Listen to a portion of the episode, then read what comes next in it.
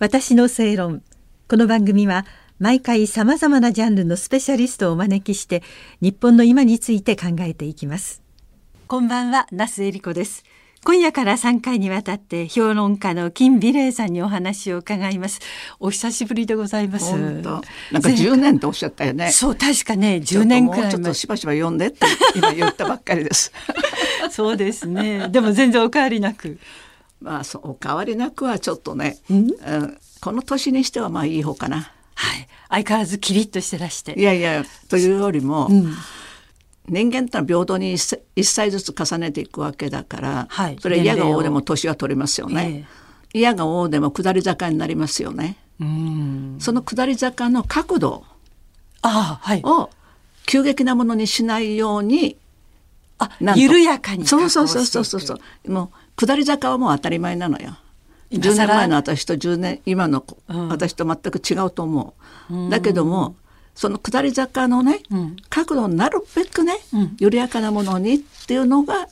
せめてできる努力かな。逆らえないけども、はい、年齢を取ることには。でもちょっと下り坂を緩やかにする努力はできるかなとしなきゃいけないかななんか早速いいお話伺わせていただきましたね。うん、確かにそうですね。そうですよ、うん、それはなんか個人個人でできることですものね。そうなんですよ。うん、最終的には自己責任ですから。はい。今の自己責任っていうとなんかこうねね嫌がれるけれども、はい、でも私はそう思ってますから、うん、人間の生き方これはやっぱり自己責任ですよ。はあ、そうですね。なんだかあのもうその10年ぐらい前になりますけど、とってもキリッとしてらして背筋がピンとしててねあの気持ちがいいお話をしてくださる。私全然自分が何喋ったかは何にも 何にも覚えてません。いいんですそれで。そこら辺はやっぱり認知症なのかな？都合のいい時だけちょっと角度変えますか下り坂の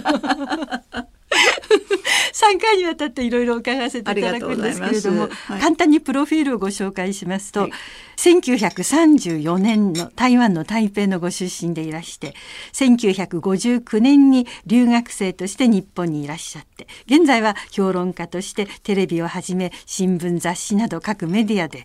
教育社会政治など幅広い分野にあたってさまざまな提言をなさっている金さん。あのー一番最初に伺いたいのはもう今年の6月も今日29日ですから半年終わるんですけれどもなんかお正月の頃のこととかね年が変わった頃のことがもうすごく昔のことのように思えてこの何ヶ月間今まで経験したことのないような状況なわけですよね。どんなふうにお過ごしでいらっしゃいました？いやだからこれはやっぱりねあの国難ですよね国難っていうのも世界中の話になってきますからね、はい、要するにあっという間にね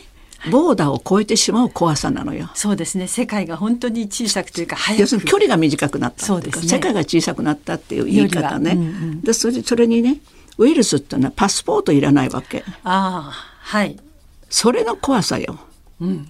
どこでもどこでも行っちゃうわけ。はい。だからその話をしたことあるんですけどね。うん随分早くからですよ2月の時点で「いやウイルスはねパスポートいらないから怖いのよね」って言ったら本当にその通りになった。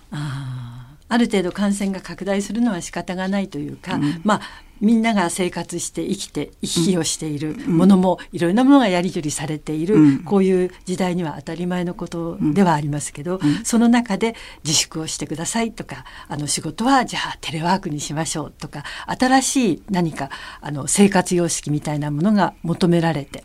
なんとなく戸惑いながらも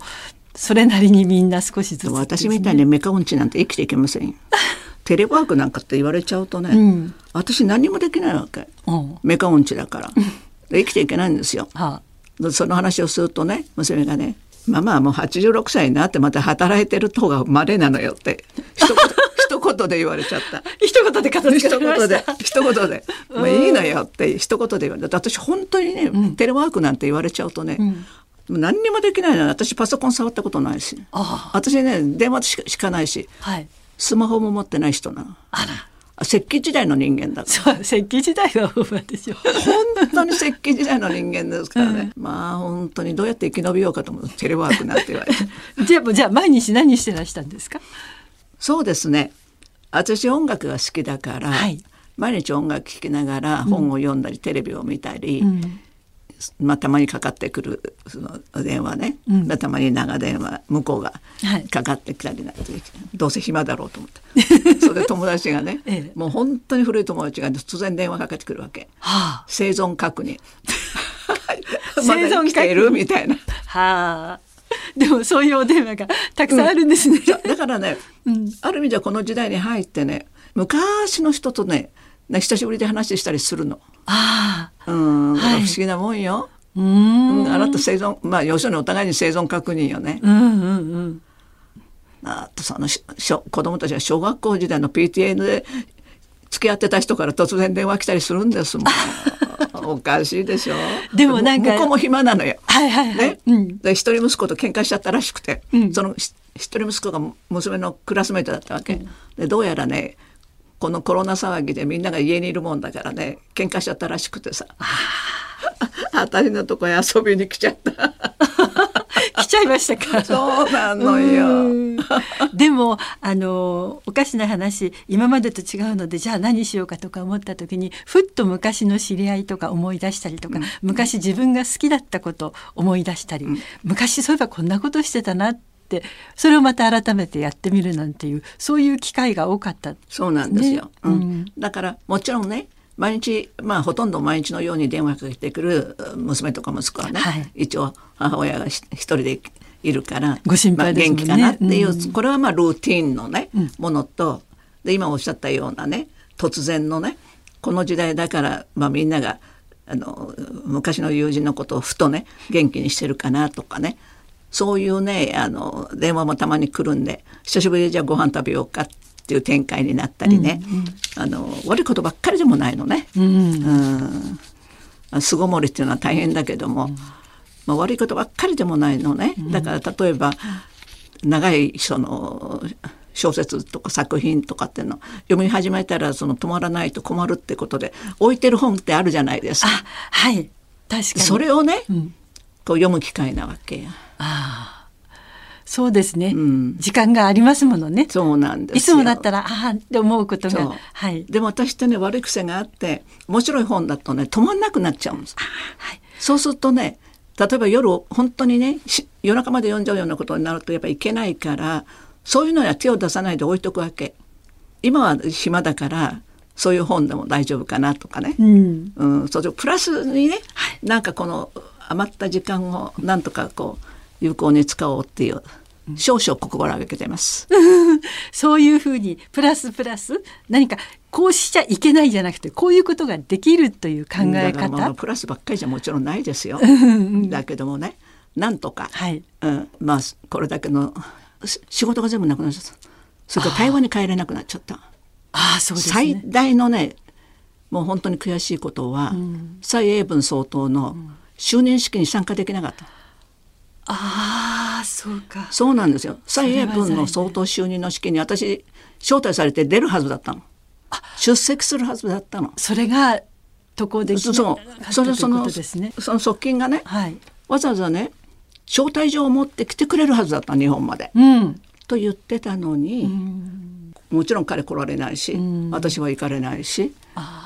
それでもう規模もねうんと小さくなったけども、ね、ちょっとテレビで見ましたけどね、うん、ちょっとね、うん、あの規模が小さくなったけど品のいいね、うん、ちょっといいあの儀式になりました。あそうですね、その蔡英文さんのことは次回またゆっくり伺わせていただきますので、はい、よろしくお願いいたします、はい。はい、評論家の金美玲さんにお話を伺いました。私の正論お相手は那須恵理子でした